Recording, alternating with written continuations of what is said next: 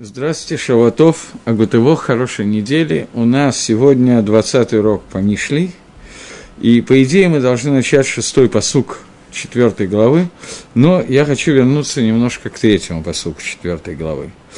Напомню в двух словах, потому что здесь мне кажется, что я не пояснил довольно важный ньян, вопрос, и надо к нему вернуться. Написано, что говорит Шломо а-Мелех. «Кибен гаити лави», потому что сыном я был своего отца, Рахвы Якит, любимый и единственный, лифней ими, перед своей мамой.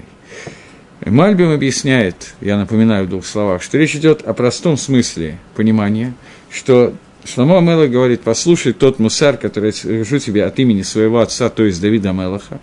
Я был единственным сыном у Давида а-Мелеха, единственным от Батшева, от его жены, поскольку я был единственным для Батшевы, то он меня расценивал как единственного, во-первых, и, во-вторых, поскольку мне было предназначено, я был миухат, мне было предназначено царство, поэтому он ко мне относился иначе, чем к другим, и поэтому Тору в меня он вбивал, вставлял больше, чем остальных детей, поэтому мусар, который он мне передал, к нему надо более внимательно относиться».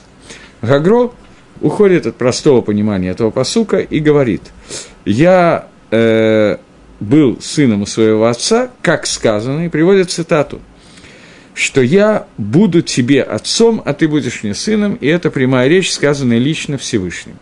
То есть Шломо а-Мелех говорит о том, что «я буду тебе сыном» относится не к Шломо, а к Исроилю, из мусара, о котором идет речь. «Послушай, Исроиль, мусар своего отца, то есть Всевышнего, который выбрал тебя в своих, своих сыновей. И я был единственным, и э, рах, и нежным, как сказано, Шломо бни», и так далее. «И был перед моей мамой, и мама – это Кнесет Исроэль». Э, я очень извиняюсь, Рафаэль, здесь есть возможность Сидур с Пиркей Авот взять, обычный Сидур, Филат Кольпе. Э, в Сидуре у нас приведено, я забыл взять с собой, я очень извиняюсь, приведено, не обязательно брать Сидур, для этого можно взять Мишну, Пиркей Авот. Мишна в трактате «Пиркей Авот» э, приводит нам такую, я извиняюсь за то, что я не приготовился, э, приводит нам такую интересную вещь. «Пиркей Авот» – это часть Мишны, которая называется «Поучение отцов», и она вся относится, как бы, она называется «Авот», поскольку называется «Авот Мусар». «Пиркей Авот» является, как бы, основной Мишны, из которой учится мусар. Сегодня очень принято учить мусара с самых разных мест и приводить разные геморы, которые я далеко не всегда уверен, что геморы Эткавна имела в виду именно то, что те, кто хотят из нее учить мусар, имели в виду, но вся Мишна Пиркей Авот, она учит мусару, и поскольку Мишлей – это основная книга Танаха по мусару, то Пиркей Авот – это основная часть устной Торы по мусару. Это те источники, которые у нас существуют. И в Мишне, в Пиркей Авот написано, я сейчас обнаружил, что интересную вещь, интересную вещь, что здесь, в Сидуре, в Пиркей Аводе написано, это под номером Мишны идет, под другим, не тем, который в Мишне, но неважно. Здесь сказано, что Рабби Акива говорил, что схок, легкомыслие, смех и колотрош, и легкомыслие, они приводят человека к авейре, к эрви. Гу аяумер, он также добавлял. Дальше Мишна, которая Бэймет, не очень понятно, что имеет в виду, потому что она повторяет много раз одно и то же, и мы пытаемся немножко разобраться. «Хавив Адам шеневра бецелем», любим человек, поскольку он создал бецелем по образу и подобию Всевышнего. «Хиба и тирана дать эло», я дал ему дополнительную любовь человеку, шеу невра бецелем, из того, что он создал бецелем и лаким. Шинамар, как сказано, «Бецелу Элаким асаэд гадам», потому что по образу Всевышнего и подобию Всевышнего был создан человек. Дальше продолжает Мишна и говорит. Я бы сказал, если бы у меня были мозги, и я не читал Пиркей Авот, то я бы сказал, что на этом надо остановиться, потому что что может быть более любимого Всевышнего, чем целым Элаким? Целым. Цель Всевышнего. «Хавивим Исраэль», добавляет Мишна, что «любим Израиль, потому что некрау баним ламаком», поскольку они называются «сыновья Всевышнему». И «хиба и тера надата лагем», им, им дана дополнительная любовь, что «некрау баним ламаком», поскольку они названы «баним», «сыновья Всевышнему». Шинамар баним атем лаашем алакейхам. Как сказано, вы являетесь баним для Всевышнего вашего Бога. И дальше сказан еще один кусочек. Уже совсем непонятно, что можно больше, чем сын. Хавиим Исраэль шенитним лагем кли хемда. Любим Израиль, потому что ему дана кли, сосуд, который называется хемда, имеется в виду Тора. Хиба и тира на даталаге, дополнительная любовь им дана, потому что они названы, им дана кли хемда, Тора. Шинамар леких топ на татилахем тарати аль тазву. И приводится наш пасук из Мишли, вернее, предыдущий пасук из Мишли. Давайте вернемся к началу перика. Начало нашего перика говорит: «Шиму бани мусар ав и кшивала да адбина». Слушайте, мои сыновья, то есть Исроэль, мусар, который вам говорит отец, потому что леких топ на татилахем, покупку хорошую я вам дал, тарати аль тазву, Тору мою не оставляйте, это та хэмда, которая сказана в Мишне в Пиркей Авот, кибен гаити, потому что сыном был я моему отцу, и так далее.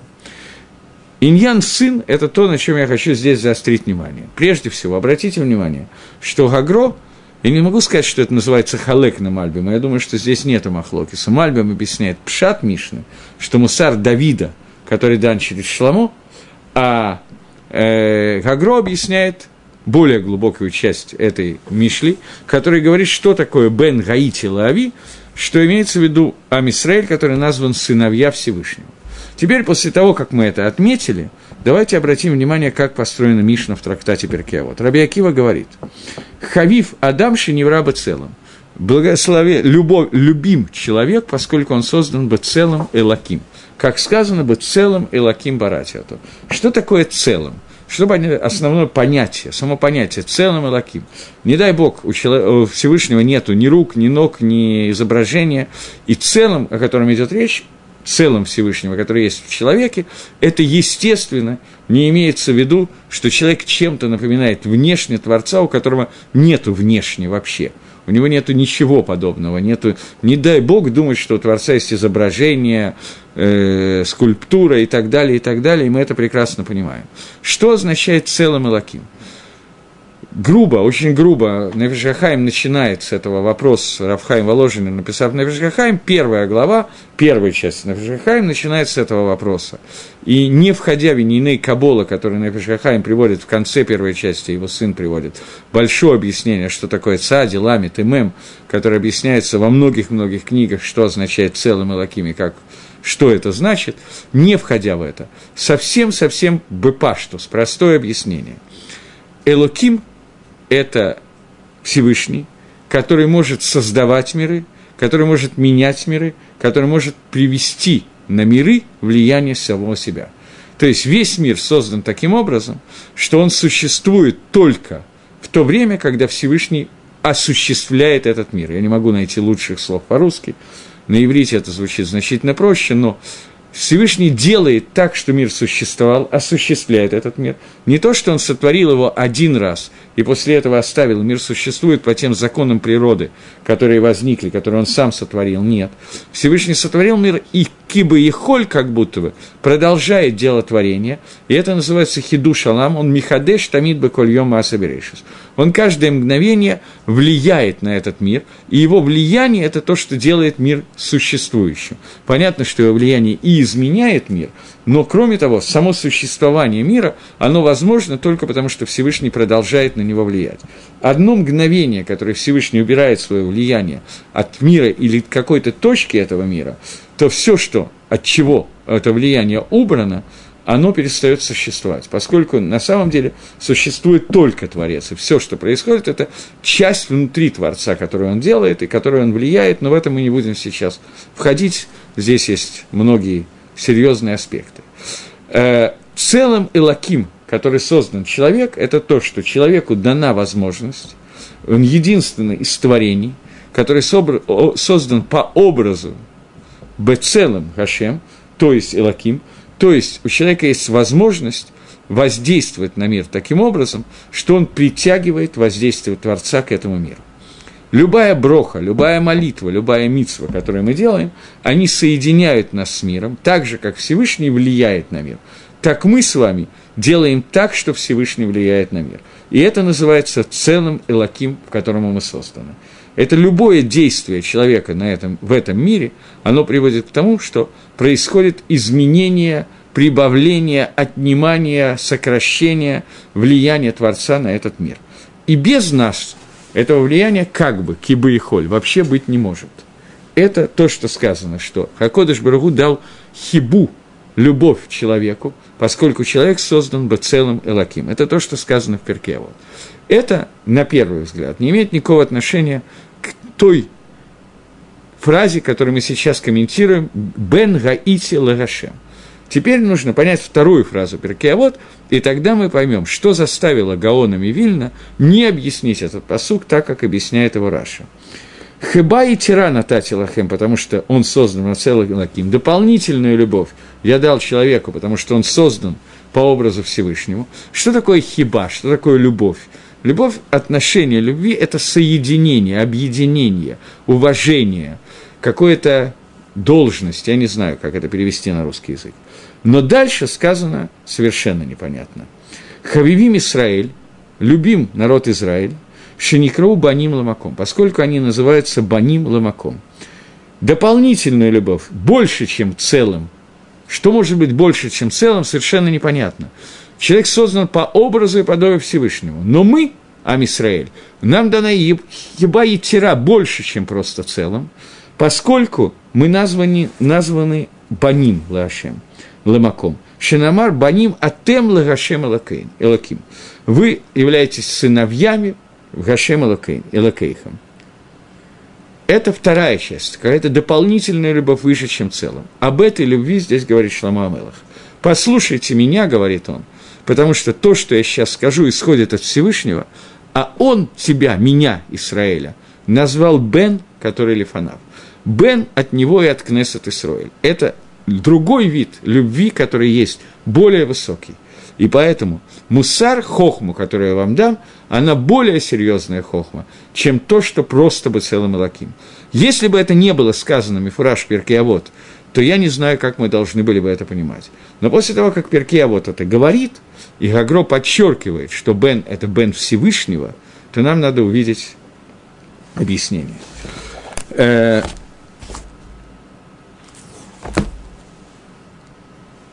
В Мишне сказано, «Баним атем ле Гашем элакейха».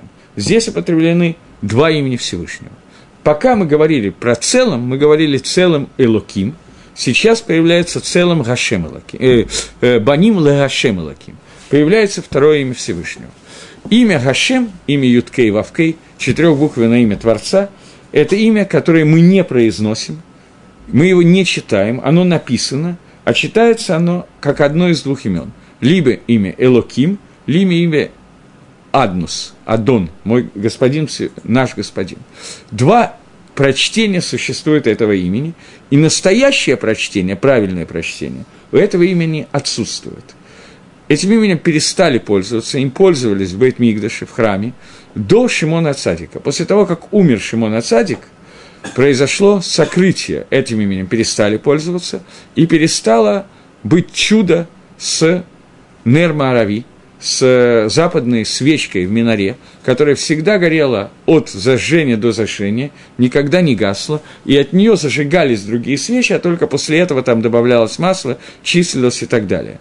После того, как умер Шимон а-Цадик, после этого эти чудеса ушли из мира, в Бейт-Микдаше не было больше Нер-Маарави, и даже Коэним, которые благословляли Гашем, э, благословляли народ, и Коэн Гадоль, который говорил... Э, приносил жертвоприношение в Йом-Кипр, он перестал пользоваться этим именем. Он снова стал говорить имя, не снова, а стал говорить имя либо Адон, либо Элоким, в зависимости от того, как оно огласовано. В разных местах Танаха имя четырехбуквенное огласуется по-разному. Бывает, что огласуется как Адон, бывает, что как Элоким. И в чем разница между этими двумя именами? Прежде всего, давайте немножко раньше начнем. Обсудим немножко понятие имени Юткой и Вавкой, четырехбуквенное имени Всевышнего. Когда Моше Рабейну, это эти недельные отрывки, о которых мы сейчас, которые мы сейчас считаем, когда Моше Рабейну находился на горе Синай, но он еще не знал, что это гора Синай, то есть мы еще не знали, про нее было написано, что он увидел куст, который горит и не сгорает, то ему открылся Всевышний. И Всевышний ему сказал, что когда тебя спросят сыновья Израиля, Моше задал этот вопрос, и Всевышний ответил. Когда спросит тебя бней Исраэль, кто послал тебя, то ты назовешь вот это имя Юткой и Вавкой, имя Экье, имя Будет, и имя Юткой и Вавкой, а Аврааму, Ицхаку и Якову и не открывался этим именем, открывался им другим именем. Вышми Гашем лона датилахем, имя Гашем им не стало известно, не то, что они не знали этого имени, они, им не было раскрытия этим именем. Тебе же происходит раскрытие этим именем, и скажешь бне Исраэль, что Гашем послал себя, называется четырехбуквенное имя, он послал тебя везе шмила алам, и это мое имя навсегда, сказано в Торе. И говорит Мидраш, аль тикре ло алам эла ле олем. Не читай на всегда, а читай, это то же самое слово, только другое, другие огласовки, для сокрытия. Это именно всегда и имя, которое скрыто, читается обяза- одинаково. Гаолам и ГЛМ – это одно и то же слово. Поэтому правильное прочтение, говорит Мидраш, это имя, которое в этом мире скрыто. Оно раскроется в другом мире, оно раскроется позже. Имя Ютка и Вавка – это имя, которое не открывается нам, Ашем не раскрывается этим именем в этом мире, и раскрывается это имя через два других имени. Либо имя «Мой господин», либо имя «Элоким», «Хозяин всех сил». Это то, что здесь сказано. Но здесь сказано ее термизы. В этой Мишне Пиркей Авот сказано, что они называются, в Нейсрель называется баним, как сказано, баним атем ле Гашем элокейхам. Здесь употреблено четырехбуквенное имя, которое мы не читаем, но, тем не менее, оно написано. Теперь, имя Аднус, имя «Мой господин» – это имя, которое показывает в нем больше раскрытия, чем в имени Элоким. Это имя, в котором раскрыто господство Всевышнего, управление Всевышним миром, что Всевышний, он хозяин мира, он Адон Шель-Коль Алам. В имени Элоким это имя хозяин всех сил. Имя Элоким это имя настолько странное, что если бы такое не было написано, то этого нельзя было бы самому сказать. Это имя, которое читается Элоким и Элогим Ахирим, читается одинаково. Имя, идол, имя идола и имя Всевышнего читается одинаково. То есть раскрытие Всевышнего как хозяина всех сил, оно раскрывается как хозяин сил природы, сил, которые Гоем дают им название в зависимости от тех идолов, которыми они поклоняются, бог огня, не дай бог, и так далее, и так далее. Все эти слова называются и произносятся, и Всевышнего путают проявление раскрытия Всевышнего через имя Элоким, путается с, сами понимаете, чем. Но имя Юткой и Вавкой, оно не путается ни с чем. Оно не произносится, оно сокрыто, но его ни с чем нельзя перепутать. Теперь, когда говорился, говорилось о том, что человек создан бы целым Элоким, целым Элоким, то про этого человека сказано, что целым Элоким, форма этого имени названа, этого раскрытия, того, который воздействует, все силы воздействия на мир зависят от него, и именно он воздействует на этот мир. Но когда говорится, что баним атем ле Гашем элокейхам, тут появляется четырехбуквенное имя. Имя, которое кибе и холь в этом мире скрыто, как будто бы. Его раскрытие, оно идет через Элоким или через Адон. Но оно есть какое-то раскрытие этого имени. И именно это раскрытие означает ту хиба и тира, ту дополнительную любовь, которая дается, когда вам дается раскрытие через это имя. Это говорит Мишна в трактате Пиркей Авот, как объясняет Гагро. И теперь можно с помощью того же Пируша Гагро понять, что Гагро говорит э, у нас здесь. «Кибен гаити лави». То есть мусар, который я сейчас вам даю, этот мусар такого высокого уровня, который не соответствует только уровню целым Элоким. Он соответствует значительно более высокому уровню, уровню понимания «бен ле ави». Бен Ла Всевышний. Раскрытие четырехбуквенного имени Юткой и Вавкой. Для того, чтобы это как-то приблизить к пониманию, поскольку мы говорим слова, которые красиво звучат, но мы этого не понимаем, и это естественно, что мы не понимаем, но должно быть направление мыслей на эту тему, то я приведу просто какой-то пример. Существует царь, у которого есть сын, существуют министры, рабы, я не знаю кто. Он делает трапезу, царь делает трапезу серьезную, нормально, много людей приглашены. И он на этой трапезе раздает, может, даже не он, а его слуги, он приказывает раздать разные виды лакомств, самые лучшие еды своим приближенным. сыну он дает от себя, из своей тарелки, прямо от себя. Понятно, о чем идет речь. Как сегодня папа и мама делятся с сыном из своей тарелки, это нормальное явление. Гостям, которые приходят на шаббат, они дают хорошие порции, но сыну берут от смуто, самого себя дают ему. Так здесь Акодыш Баругу полюбил Амисраэль настолько, что он дал им себя. От Ацмина Татилахем, себя я вам дал. И вот поэтому здесь сказано, что Шломо Амелех говорит, что отнеситесь к Деврей Мусар, которые написаны в книге Мишлей, с большей серьезностью, чем к остальным вещам. Почему? Потому что Бен Гаити, я был сыном Лаави. Это хиба и тира, которая показана. Чтобы понять следующую дорогу, есть третья дорога, которая идет, третий уровень, который есть. Хиба и тира еще раз говорит Мишна в трактате Пиркей Авот. Это продолжение понимания сына. Сейчас мы увидим, что это означает. Еще один уровень хибы, который может быть. Если бы, казалось бы, я по взглядам вижу, что уже невозможно понять, какая может быть большая любовь, чем после того, как мы сказали, что я себя дал вам. Что может быть больше? Что может быть сильнее? Целым Элаким. Баним Лаашем. Что еще может быть? Но Пиркей Авот не останавливается на этом. Он круто продолжает и говорит. Хабибим Исраэль, хиба и тира натати лахэм. Я вам дал еще одну дополнительную любовь, Исраэль. Шенитан лаэм клихэм да. Потому что я вам даю какой-то клихэм да. Клихэм да, о которой сказано «Килек их топ натати лахэм».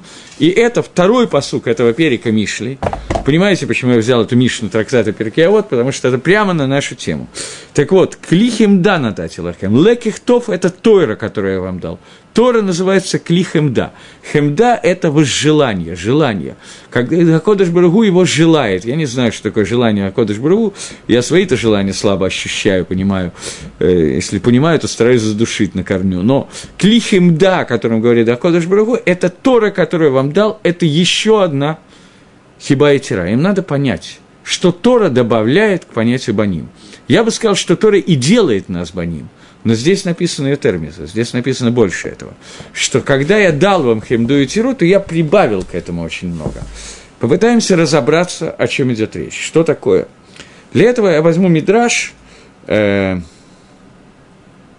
Ладно, я Бальпе расскажу, чтобы никого не утруждать. Рамбан приводит этот мидраш, в... это мидраш Шир а-Ширим. Но в Шир а-Ширим его найти очень тяжело сейчас будет мне.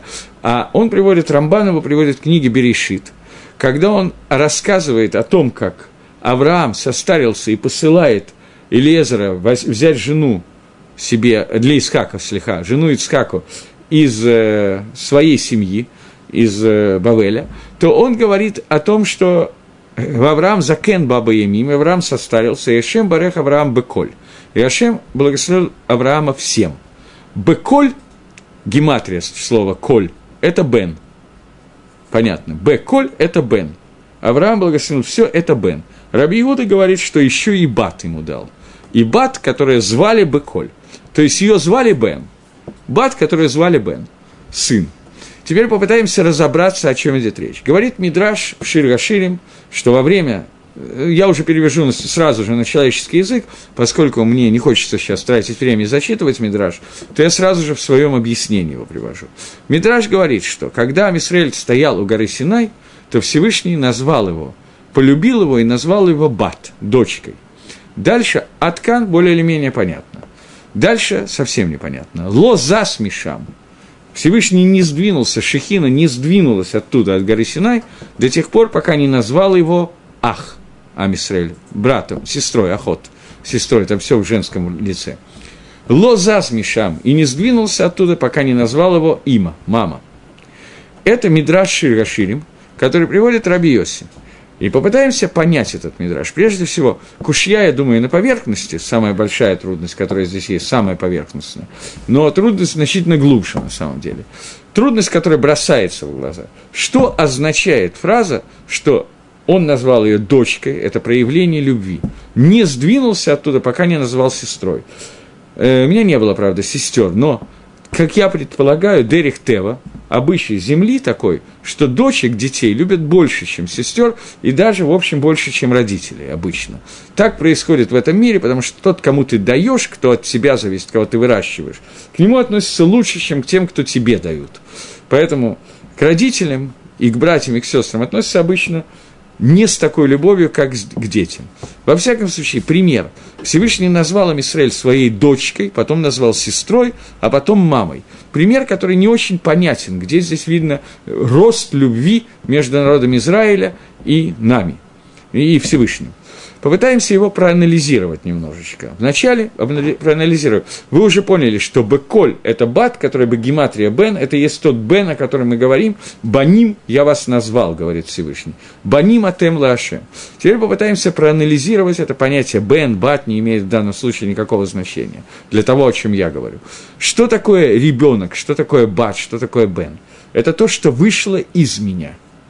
Всевышний сказал, что я полюбил им Исраэль, раскрылся ему, дал ему должность, которая относится к понятию ребенок, тот, который из меня произошел, кусок от меня, свою порцию я ему даю, то, что мы говорим, продолжаем то, о чем я говорил только что.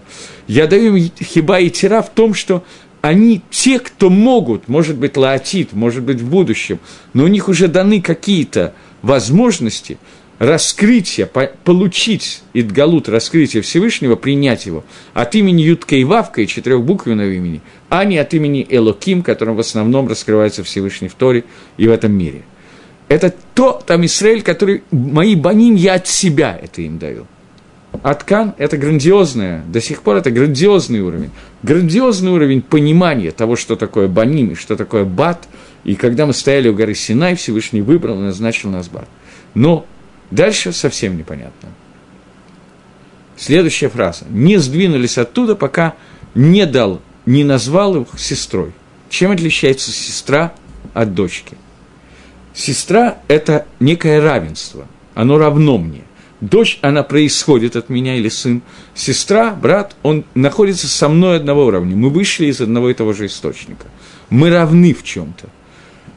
И это хемда, которая химда и тира на татибаха, дополнительную химду, дополнительное свое желание я дал им, тем, что дал им клихимда. Что за клихимда? Клихимда – это Тора, речь идет о даровании Торы на горе Синай. Я дал им дополнительную химду в том, что они стали равными мне. То есть, что это означает? Если раньше я влиял на мир, и Бен, Бен, сын, Бат, это тот, кто принимает это влияние. Солнце влияет, Луна принимает влияние. У Луны нету собственного света. Луна, она создана таким образом, что она принимает свет Солнца. Весь мир состоит, понятие творения мира, это Машпи и Микабль.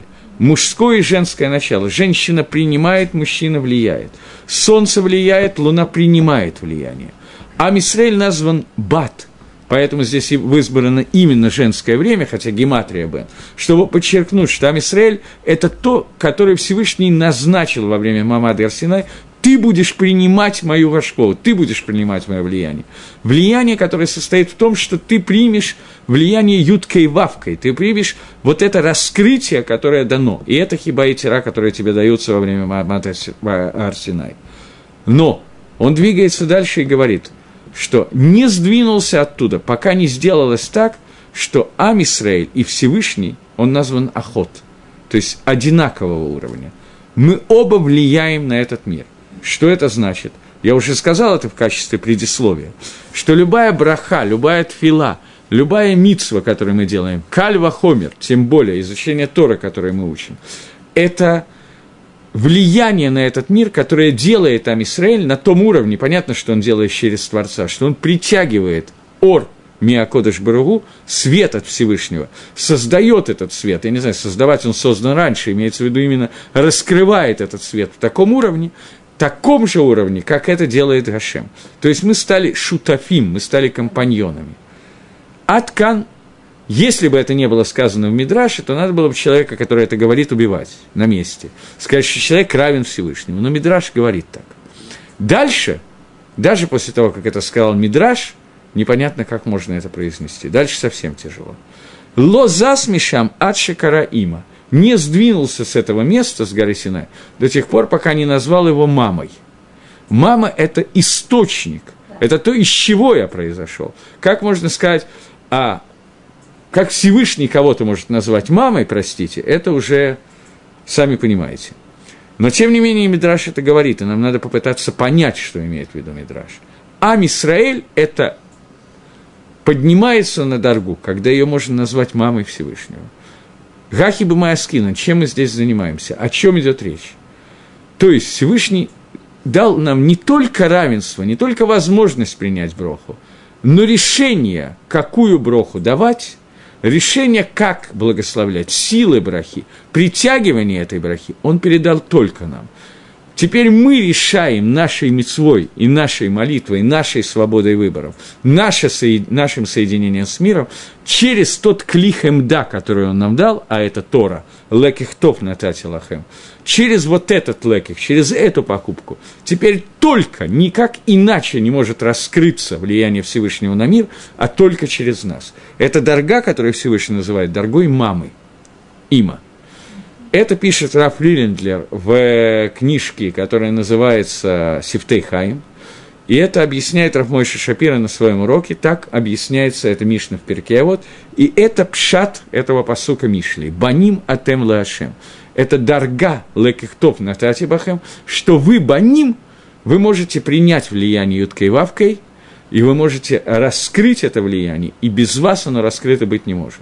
Поэтому Акодыш Баругу, раскрывая это, говорит нам Шломо а-Мелех: «Теперь вы понимаете, насколько вы должны иначе относиться к тем мишлей, которые я произношу, поскольку бен гаити лави». Теперь понятно, сыном был я для своего отца. Теперь понятно уровень этой Торы. Мы разговаривали о том, что Мальбим начал, Гагро продолжил. Мальбим сказал, что Давид а-Мелех, поскольку я бен миюхат, отдельный выбранный на царство сын, поэтому мне раскрывалось это на другом уровне, чем остальным. Гагро пошел дальше и сказал: я не только сын миюхат ле Давида а-Мелех, я сын миюхат ле ави, ле акодыш баругу, баним атем ле ашем. Поэтому раскрытие, которое дается мне, вот это клихемда, которое мне дается, которое называется лекихтов натати багем, как сказал Рабби Акива. Понятно, что Агро не, не будет спорить с Мишной, который говорит Рабби Акива, а будет ее расшифровывать.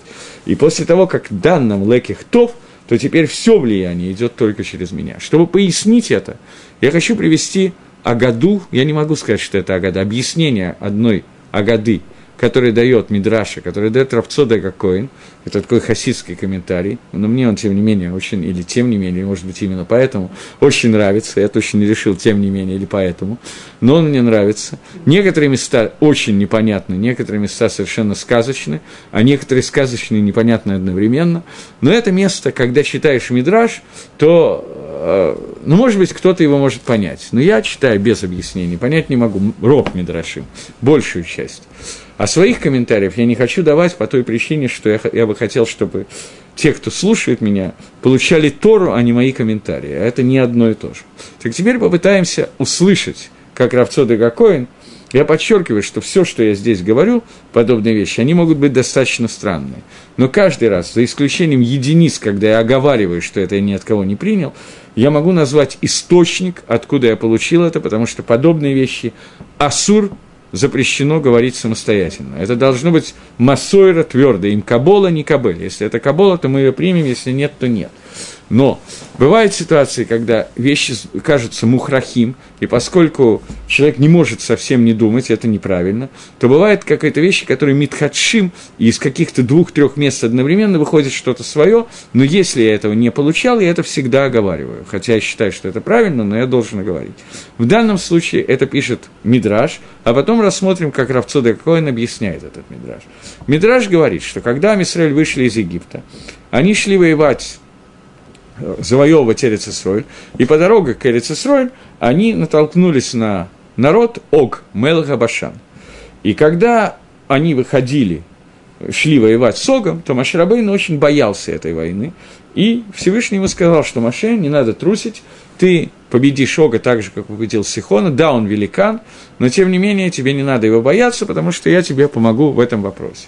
И Мидраш задает вопрос, а чего, собственно, Моше боялся? Нужно так, чтобы Всевышний ему сказал, до сих пор он не видел, что все, что делается через него, делается Всевышним, и его участие как полупроводник воли Всевышнего, проводник, потому что он проводит и туда, и обратно, но проводник воли Всевышнего, и чего надо бояться? Понятно, что Всевышний может справиться с Огом Мелех а-Башаном, несмотря на то, что он громадный, здоровый и так далее. Мидраш, есть много мидрашим на эту тему, этот мидраш малоизвестен. Думаю, что он малоизвестен по одной причине, по причине того, что э, он абсолютно непонятный. А когда мидрашим совсем непонятны, то их не любят цитировать. Я тоже так делаю.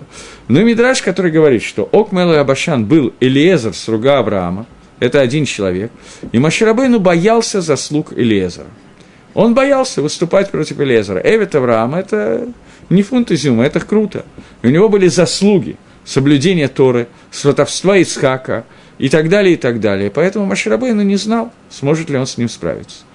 Это, на этом кончается мидраш. И что здесь непонятно, непонятно все. Что первое, что непонятно, на мой взгляд, самое важное, что непонятно. Если Элиэзер, Эвет Авраам был таким цадиком, а мы знаем, что подобного цадика не было. Он с Авраамом вдвоем выигрывал войну против пяти царей, и все, что происходило с Авраамом, происходило через Элиэзера. Элиэзер участвовал во всем. Что вдруг изменилось? Почему Элиэзер вдруг выходит на войну против Ам Исраэля? И Мидраш рассказывает, что у него были силы, он поднял камень и сказал, что он собирался опустить и раздавить весь Ам Исраэль. То есть он мог это сделать, Всевышний не дал это сделать. Моше Рабейну его стукнул по посохам по ноге, и он упал, умер и так далее. Но, тем не менее, до этого момента он собирался погубить Ам Исраэль. В чем был духовный конфликт между ними, не физический? Очевидно, что Элиэзер не имел в виду, что он не пропустит их в Эрец Исроэль, просто потому что мы здоровые, большие, а вы маленькие и так далее, и мы вам всем покажем и вырубим вас всех, поскольку мы учили канфу, джиу-джитсу, еще какие-то там э, и так далее. Что не устраивало Элиэзера? В чем был махлокис между ними? Чего боялся Моше Рабейну? Это один и тот же вопрос. Элиэзер Эвет Авраам считал, что после того, как была дана Тора, «Лекихтов натасилахем тарати альтазву», после этого изменения в мире не произошло по сравнению со временем Авраама. На самом деле в мире произошло колоссальное изменение. После того, как Ам Исраэль был назван Бат, Ахот, Има, после этого вся, весь контакт с душей, все воздействие на мир может быть только через Ам Исраэль, только посредством этого народа, только через него можно присоединиться ко Всевышнему. До того, как была дана Тора, у народов мира были свои заповеди, и была своя возможность. Элиэзер, будучи Эвет Авраам, понимая, кто такой Авраам, он понимал, что у него есть своя возможность, свой путь прилепления ко Всевышнему. Один из тех путей, которые раскрылись после того, как Адам ел от дерева познания добра и зла, один из семидесяти вариантов пути, который может быть пройден для того, чтобы литакенхет исправить грех Адама. После того, как была дана Тора, это окончание этого вопроса, после этого остался только один путь, путь Торатейну Гагдуша, и это тот самый Лекихтов, о котором мы говорим, та самая Хемда, Кли Хемда, которую дал Всевышний Ам Исраэлю, и после этого нету ни одного другого пути, минуя это Кли Хемда, поскольку Ам Исраэль Бат, Ахот, Има. Все воздействие идет только через него. И это то, что было каше Элиэзеру, и это то, что он не понял, и это то, против чего он восставал, и против чего он вышел на войну с Ам Исраэлем. И Моше Рабейну боялся, что его схует до дарования Торы, схует, которые стремятся к бесконечности, а не выше, чем схует Моше и Ам Исраэль, он боялся этой войны. Он боялся, что у Элиэзера есть свой путь, и этот путь может угрожать Исраэлю. И Всевышнему сказали «Аль-Тидак», и Ебе Седер, как говорят у нас сегодня в Израиле, не бойся, все будет в порядке, выходи, войну, войну, воевай, и все прошло так, как должно было пройти. Это объяснение непонимания Элиэзера, говорит Рав Цадок а-Коэн, вот этого пасука «Баним атем ла-Ашем», «Вы сыновья Ашема». То есть «Клихемда хиба и тира», которая заключается в том, что «Клихемда натати лахем», я дал вам дополнительный «Клихемда» в «Атарати аль-Тазву». Просто, когда я в прошлый раз готовил этот урок, я на эту тему не задумывался, и не смотрел, не слушал, не читал ничего, и на этой неделе у меня итхадеш, вот эти вот вещи, и я понял, что это и есть махлок, не махлокис, это и есть объяснение Гагро, что такое бен гаити лаави. И решил, что, несмотря на то, что мы прошли этот пасук, ничего страшного с вами не произойдет, и со мной тоже, если я повторю урок и изменю некоторые вещи, добавлю некоторые вещи, поскольку «Лфи аниюз даати», по моему мнению, это очень серьезная и важная добавка для того, чтобы понять многие вещи в книге Мишлей, не только эту вещь. Теперь мы двигаемся. Следующий пасук, четвертый пасук говорит «Ваирени вайом орли тамэх двара элибеха шмор митсватай вахая». Здесь написано, что говорит э, Он учил меня, а Кодыш Баругу учил меня, удержит сердце твое слова мои, сохрани заповеди и живи. Здесь мы обсуждали уже, что живи в заповедях и не умри в заповедях за исключением трех мицвот, которые написаны в Торе. Все остальные мицвот человек должен пожертвовать жизнь, э, то есть не пожертвовать жизнь, наоборот, не соблюдать мицвот для того, чтобы жить. Но здесь Шломо а-Мелех хочет нам сказать немножечко другую вещь. «Ве Ерени» и указал мне, а Кодыш Баругу через Тору указал мне такую вещь. «Поскольку я был любимым перед отцом, и я был ехид в Гамрах».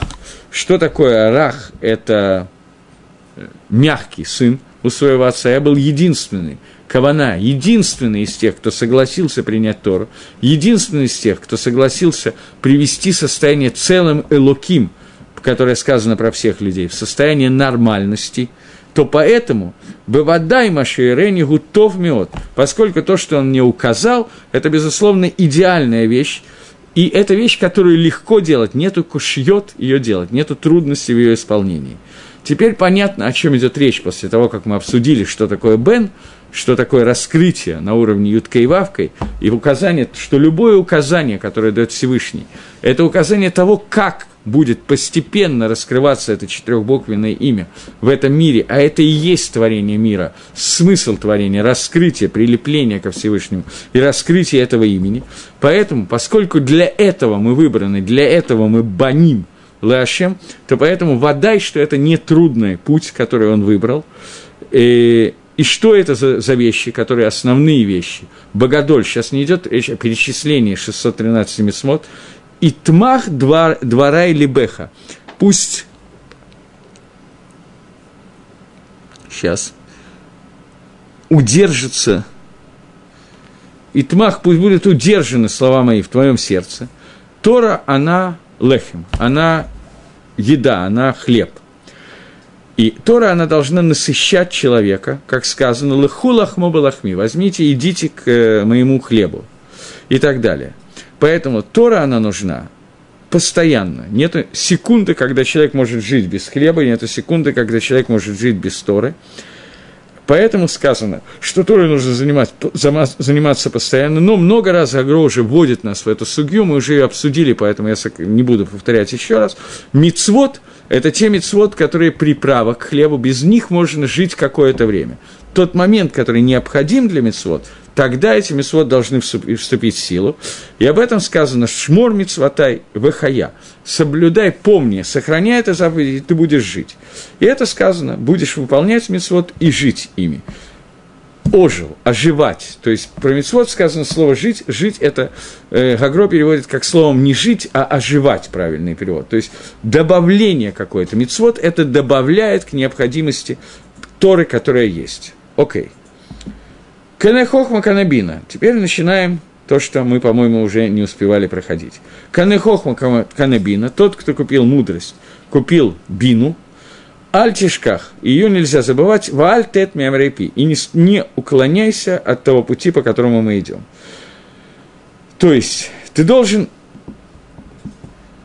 подумать, задуматься и решить, от кого ты покупаешь хохму.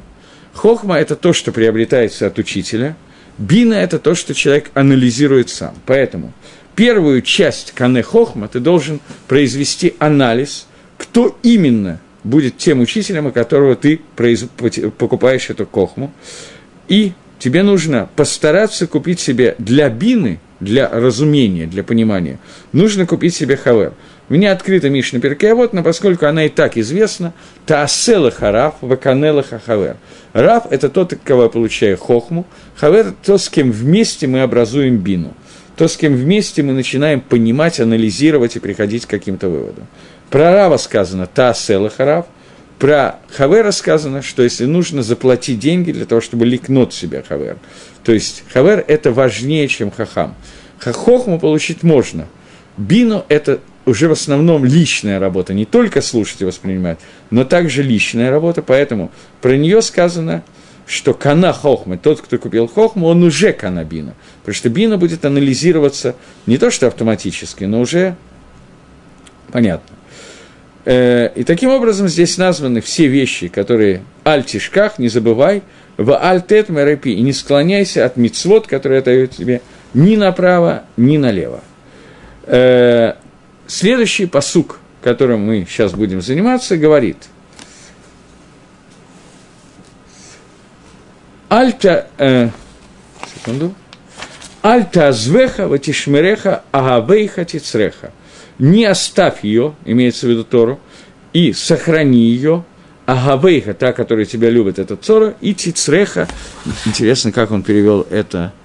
Э, «Не оставляя на ней уклониться от слов уст моих». И она будет... Нет, это нехорошо он перевел. Она будет блюсти тебя. О, оберегать тебя. У меня лучше написано, да, чем блюсти. Она будет оберегать тебя. Она тицареха. Она будет с тобой тебя сохранять, оберегать тебя. Это пасук, который здесь сказано. И здесь есть... Здесь есть... Ну, начнем с Гаона, наверное, а потом прочитаем, что пишет на эту тему Пиркей Авот. «Альта азвеха». Не оставляй хохму, которую ты уже выучил, в эти шмереха, и сохраняй ее, чтобы она сохраняла тебя. Ты сохраняй хохму, тогда она будет сохранять тебя.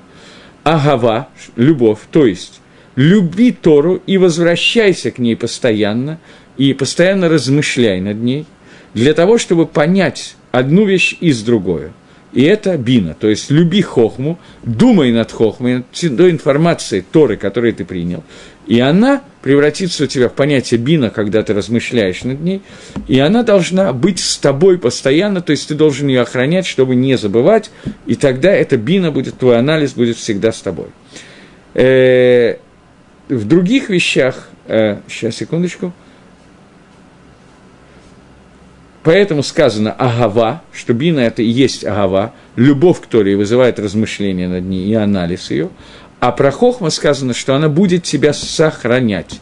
А про бину сказано «тихцреха», то есть она охранит тебя от зимы и так далее. И это понятие твуна, это понятие, вот э, на русском языке нету этого слова, понятие соединения с анализом, который ты делаешь, когда путем размышления над тем, что ты принял, у тебя будет находиться постоянный анализ. Есть Мишна в трактате Пиркей Авот. Это был Гаон. Мишна в трактате Пиркей Авот, в первом перике, есть Мишна, которая говорит, один момент,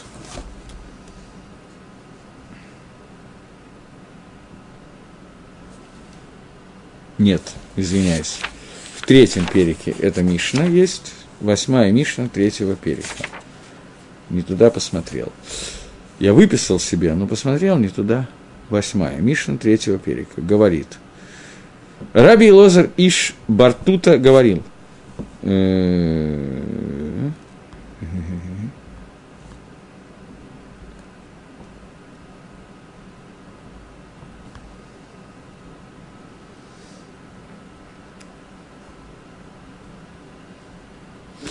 Да, я выписал, как это в Мишне, а здесь они сделали другое деление, и мне так сходу не найти.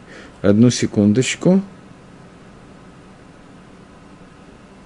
Вот.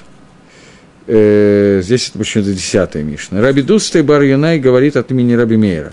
Каждый человек, который забывает одну из тех мишнайот, из того учения, которое он выучил, засчитывается ему, как будто он митхаев бенавшо, как будто он несет, его душа подлежит уничтожению, я не знаю. Как сказано, «Рак ли шамэ рошмор навшеха, охраняй себя, и пусть охраняет это твоя душа очень сильно». Чтобы не забыть те вещи, которые видели твои глаза. Спрашивает Мишна, может быть, даже таква Алаф Мишна, то, что если он много учился и забыл, Талмуд Ламар, пен Есура Милаха, чтобы ты не уклонилась в свое сердце, коли мейхаеха, все дни жизни. Не митхая бенавшо, а только до того состояния, когда он, юшеф, сидит в Есерем Милибо и убирает слова Торы из своего сердца.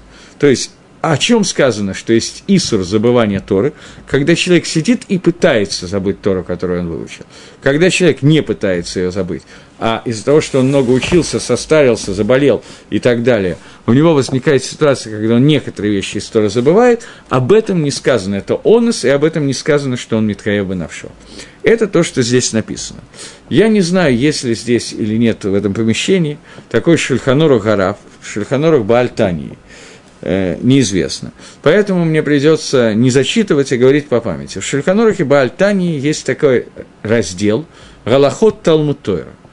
То есть он есть и в обычном Шульханурухе тоже, но Шульханурух Баальтани там написал парочку хидушим, и один из хидушим базируется на этой Мишне. Хидуш Баальтани состоит вот в чем. Он пишет о том, что человек, который знает, что у него... Он пишет, что вода, что человек не должен, не дай Бог, говорить, что я буду учить мало, как можно меньше, чтобы не забыть то, что я выучил. Выучил Мишну Элла Дворим Шейн Лайм Шурут, вещи, у которых нет предела. Говорю каждый день, я знаю, что я не забуду, я буду просто заниматься ей постоянно. Зубрить, ба-ба-ба-ба-ба-ба, Элла Дворим Шейн Лайм Шурут и так далее. И тогда я не забуду, а то я боюсь забыть и быть митхаяв бен-навшо, и буду обязанным э, как бы своей душой. Он говорит, что это, об этом, безусловно, не идет речь. И человек будет отвечать за то, что он выучил больше, а не учил больше из-за того, что он боялся что-то забыть. Нет, он должен учить столько, сколько позволяет его структура мозга, души и так далее не забывать. Но если у человека есть плохая память, он знает, что у него плохая память, то он должен за неделю выучить одну, три мишны, он говорит, повторять их в течение недели сто, двести, пятьсот раз, повторять, повторять, повторять столько, сколько нужно. На следующей неделе учить еще три мишны, и эти три повторить в конце недели, и так далее, и прибавлять очень понемножку, для того, чтобы пройти ту, то количество Торы, которое он в состоянии запомнить. Но он должен играть практически наверняка, не учить больше Торы, чем в состоянии запомнить, потому что если он забывает даже бы шогик, то он не митхаяв бен-навшо. Митхаяв бен-навшо несет наказание только тот, который специально забывает заповеди Торы. Но, говорит Шульханурух Гарав, тот, который делает это случайно, то он авейру он делает, просто это авейра бешогик, это преступление, которое сделано бешогик. На этом основании он рекомендует учить определенное количество и не учить чересчур много Торы, которые я не в состоянии запомнить. Это Шульханурух Гарав. Шита ученика Вильнюсского Гаона Рав Хаима Воложина не такая. Он говорит о том, что человек должен подать, что он должен стараться помнить всю Тору, это безусловно, и должен повторять столько, сколько нужно, и т.д. и т.п. Но при этом нету авейры забывать Тору бешогик. То есть Шульханурух Гарав считает, что человек, который бешогик, беонос, делает, забывает Тору, он делает авейру беонос. Шита э, Рав Хаим Воложин, что человек, который э, забывает Тору бешогик, он авейры не делает. Это одна из видов авейры, которую можно сделать только бемезет. И этим отличается Дерих Лимуда некоторых общин от Дерих Лимуда Литаим, поскольку они иначе учат эту Мишну в Пиркей Авот, и на самом деле они иначе учат этот кусочек из Мишлей, который мы сейчас считаем. Я еще раз считаю. «Аль тазвеха, не оставляй ее, вытишмиреха, и тогда она будет тебя хранить». «Пшада пашут, аль тазвеха, не оставь ее Тору, и тогда она будет хранить». И любовь, которая будет, она будет охранять тебя. То есть, если я оставляю Тору, если я делаю действия по его оставлению, то только тогда я совершаю авейру, и тогда она меня не будет хранить. Если я не делаю этого действия, действие происходит мимейло, потому что я стараюсь, но у меня не получается запомнить, то это не является авейрой, как учит Рав Хаим Воложин. И это ученик Гагро, Мистама, из общих соображений. Пока не доказано обратного, махлокисов между Рав Хаимом и Гагро не наблюдается. Поэтому здесь сказано «Альта азвейт хохма шаламат таквар» – «Не оставляй ту мудрость, которую ты уже учил, тишмиреха, тишмората» – «Ты должен ее сохранять, ты должен к ней возвращаться постоянно» и так далее. Это вода счета лыкула алма, счета абсолютно всех. Разница в том, насколько надо опасаться забывчивости бешогик. По мнению Шульханурух Гарав надо, по мнению Воложина надо намного меньше. Бывает, что это нехорошо, потому что Тору надо знать, это мицвасе. Но это не имеет отношения к пасуку из Мишле Альта Азвеха, и не имеет отношения к Пиркей Авот, который говорит, что только тот, кто сидел и специально забывал Тору, тот делает какую-то авейру, которая которая называется Митхаяв ба-Навшо. Понятно. Это махлокис, который между ними происходит. Я так думаю, что из этого, но я тут не уверен, это уже мои личные мысли, может, я даже от кого-то слышал, но тоже это не называется «Ло марба рафаш и хатимальзе». Об этом, над этим не подписались гдойлем, о том, что я сейчас говорю.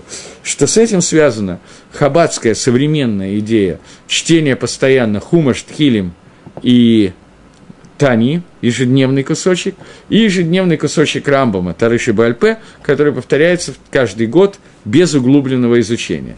Для того, чтобы каждый год повторять, чтобы были какие-то шансы запомнить и не учиться слишком глубоко, потому что есть опасность забыть бешогик. И поскольку большая часть людей, безусловно, забывать будут, это вне всяких сомнений, поэтому возникают вот такие вот идеи. Так я думаю, но я, опять же, в этом не уверен. И с этим связан другой способ литовского изучения Торы, который очень глубокий, углубленный способ изучения, геморы, бейюн и так далее. И здесь нужно понять одну вещь. Мы все время здесь говорим про хохму и бина. В изучении Талмуда в литовских ешивах существует два седра. Седр Алеф, седр Бейт и Гимел. Седр Бейт и Гимел – это изучение бакиюта. Безусловно, там думает, размышляет и так далее. Но это главное здесь количество информации, которая набирается, и запоминания. Когда-то так учились и в литовских ешивах, и в хасидских ешивах. Я знаю от Репре Фойла, который учился в хаббатской ешиве, он говорил, что у них назывался это не седр бакиют, а он назывался это лильмот легирса. Запоминать, запоминать, наизусть учить. Мы, к сожалению, сегодня так не учим. Я бы, наверное, не смог ничего выучить, если бы я так заучивал наизусть. Но, тем не менее, они заучивали это легирса наизусть. И Шульханурух-Гарав пишет, что Тору Шебектав не обязательно повторять сто-двести раз. Но Тора Шебаальпе, несмотря на то, что сегодня она записана, поскольку мы опасаемся его забывания, тем не менее, поскольку Тора Шебаальпе я должен уметь повторять Баальпе устной формы, то поэтому хумаш не обязательно повторять много-много раз, он записан. Надо понимать, примерно помнить и достаточно. Но пескей деним галаху, когда тебя спрашивают, какая галаха, ты должен знать, чтобы ответить сразу «мутар асур». И для этого надо ее повторять столько раз, сколько нужно, и сто, и сто один, и так далее, и тому подобное. И это седр бакиют в мире ишив, когда мы выучиваем галаху. Седр, он соответствует понятию хохмы, понятию получения информации. Седр и юн в основном, понятно, что мы запоминаем ее, но это размышления, анализ, выводы, которые приходят из одной вещи, выводится другая, из другой третья и так далее, это кенегет бина, кенегет разумение, умение выводить и размышления и так далее. И это то, что деление этих двух сдарим, которые у нас есть, это кенегет хохма бина, о котором говорит здесь Шломо а-Мелех, и сейчас мы прервемся и Бе'эзрат Ашем продолжим, начиная с седьмого предложения. И на следующей неделе у вас будет это выставлено. Всего доброго, до новых встреч.